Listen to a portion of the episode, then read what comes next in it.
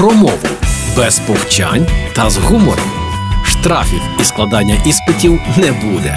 Програма Мовний патруль на Радіо Перше.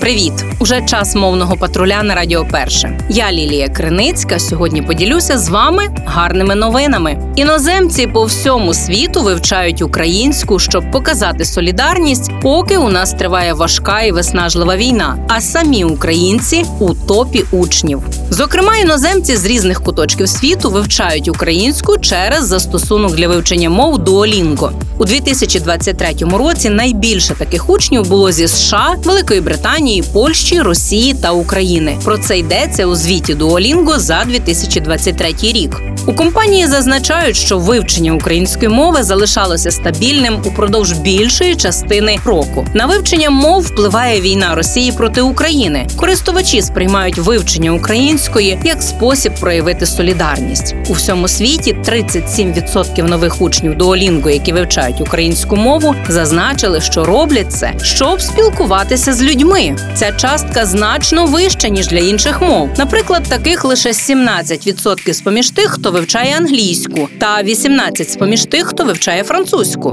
Duolingo називає найсерйознішими учнями курсу української мови користувачів з Австралії, Канади та Фінляндії. Це визначили на основі середнього часу, витраченого на навчання. Тим часом українські користувачі увійшли до п'ятірки найсерйозніших учнів на Duolingo. Загалом найвищий середній час навчання серед усіх учнів мали користувачі з Білорусі, Японії, Угорщини та України. Звісно, що мову можна і варто вивчати не тільки у згаданому застосунку, і в Україні, і за її межами упродовж двох останніх років з'явилися сотні ресурсів і запрацювали тисячі розмовних клубів. Обирати є з чого. І я заохочую всіх долучатися до вивчення і вдосконалення української. Війна дала поштовх, а ми маємо зробити це не просто трендом, а справою життя. Адже мова це наша ідентичність, тому дбаймо про неї і бережімо. Та почуємося у мовному патрулі на Радіо Перше. Програма Мовний патруль на Радіо Перше.